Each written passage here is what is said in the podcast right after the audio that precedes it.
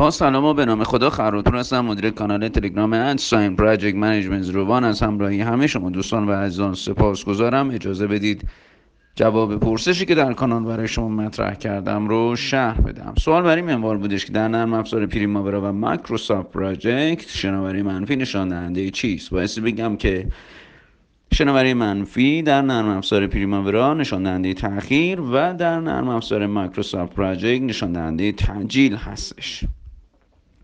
که 16 درصد از دوستان جواب صحیح رو انتخاب کردند.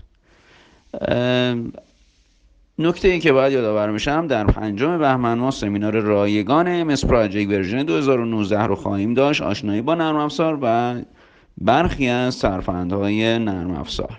اگر مایل شرکت در این سمینار هستید در پنجم بهمن ما جمعه ساعت 11 تا یک می‌تونید هماهنگی رو با آیدی بنده که در کانال هستش انجام بدید. شب خوبی رو برای شما آرزومندم و از همراهی شما سپاس گذارم